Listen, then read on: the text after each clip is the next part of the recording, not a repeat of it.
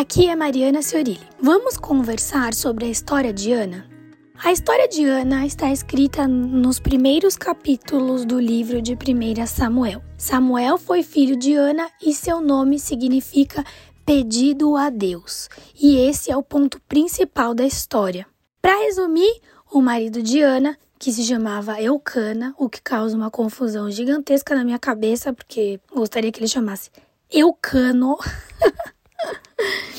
Tinha mais uma esposa, como era de costume na época, a fofíssima e super fértil Penina. Pelo relato, nós vemos que a Ana era a favorita de seu marido, e talvez fosse por isso que a Penina esnobava ela, por ela ter muitos filhos enquanto a Ana era estéril. Ana era deprimida, se sentia excluída e envergonhada.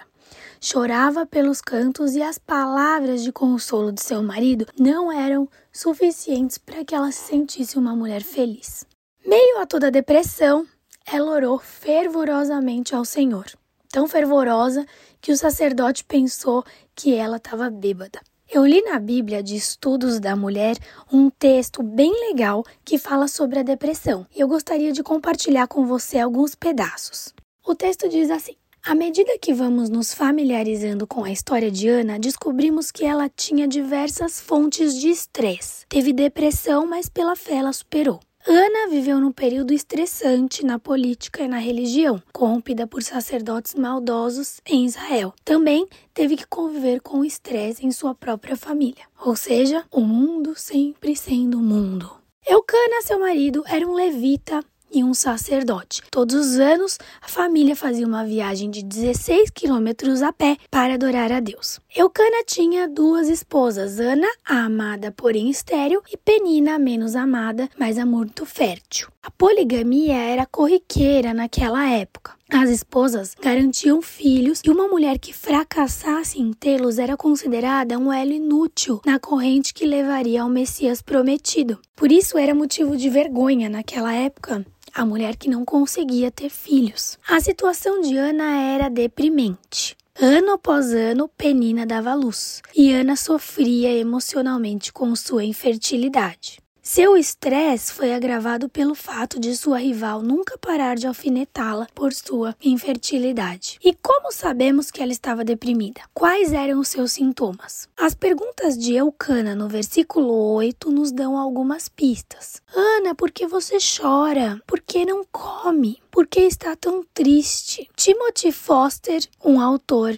que escreveu Como Lidar com a Depressão, lista os sete principais sintomas da depressão. O primeiro deles é: nos tornamos insatisfeitos. Não me sinto bem, não me sinto mal, perdemos os sentimentos. O segundo, começamos a fazer as coisas sempre no piloto automático. O terceiro, o padrão do nosso sono muda. Quem dormia pouco quer dormir o dia inteiro. Quem dormia bem já não consegue dormir. O padrão da alimentação muda, ou perde-se o apetite e não se força a comer nada, ou come, come sem parar. O padrão do choro também muda, ou estamos sempre chorando, ou nunca choramos. Perdemos a confiança em nossa habilidade de realização. Sete é que o nosso humor sofre uma queda, sentimos um vazio ou insatisfação e às vezes combinando com tristeza e sentimentos de que nada mais importa. O autor afirma que se estamos vivenciando três ou mais desses sintomas, talvez estejamos com depressão. Ana exibia três deles, e o esforço bem intencionado de Eucana para consolá-la não surtiu efeito. Entretanto, ela não havia perdido seu vínculo com Deus. Ana era uma mulher que sofria silenciosamente. A depressão rouba-nos da habilidade de comunicação com as pessoas ao nosso redor. Pensamos que ninguém vai nos entender. Com amargura de alma, Ana chorou, mas ela fez algo mais. Ela orou ao Senhor. O voto que ela fez é conhecido como voto nazareu. Os judeus acreditavam que tudo que não tivesse sido tocado, arado ou cortado pertencia ao Senhor. Um campo era do Senhor até que fosse arado. Uma vez que o agricultor o cavasse, ele era seu e não mais do Senhor. Uma pessoa dedicada ao Senhor desde o nascimento não poderia ter seu cabelo cortado. Uma vez que fosse cortado, ele não teria mais o mesmo relacionamento com Deus. Veja a oração que Ana fez e sinta o desespero e a urgência da sua petição.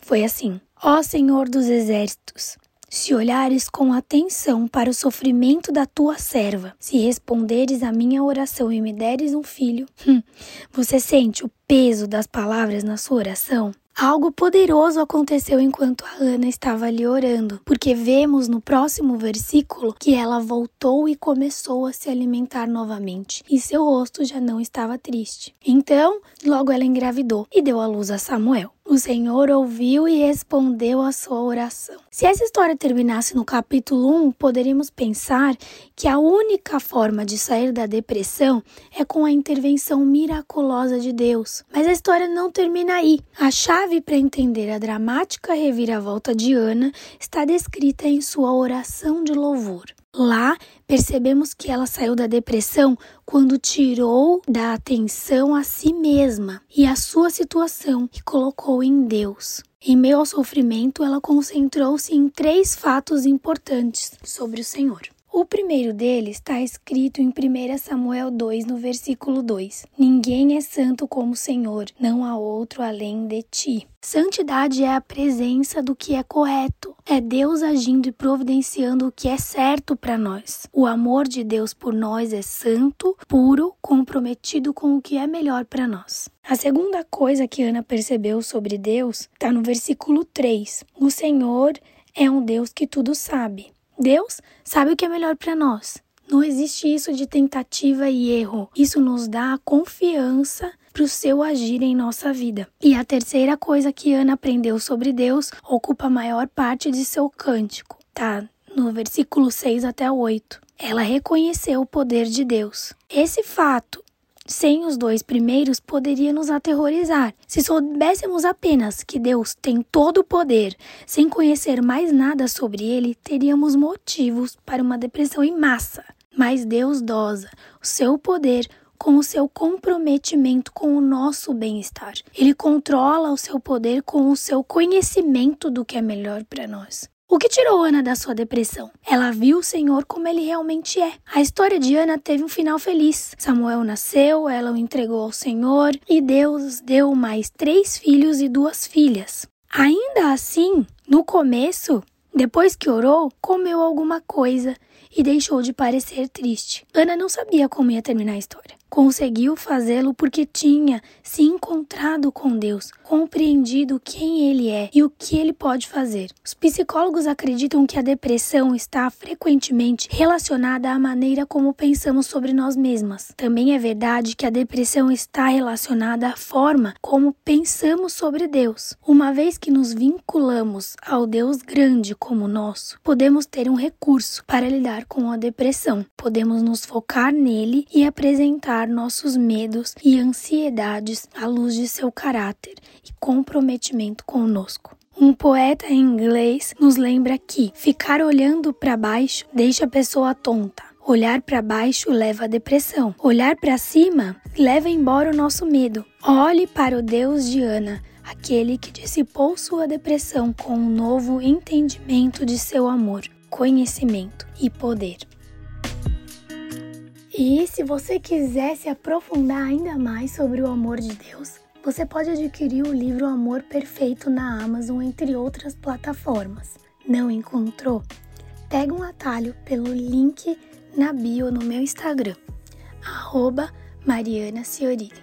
Que você sinta o amor de Deus nessa semana e sempre em sua vida.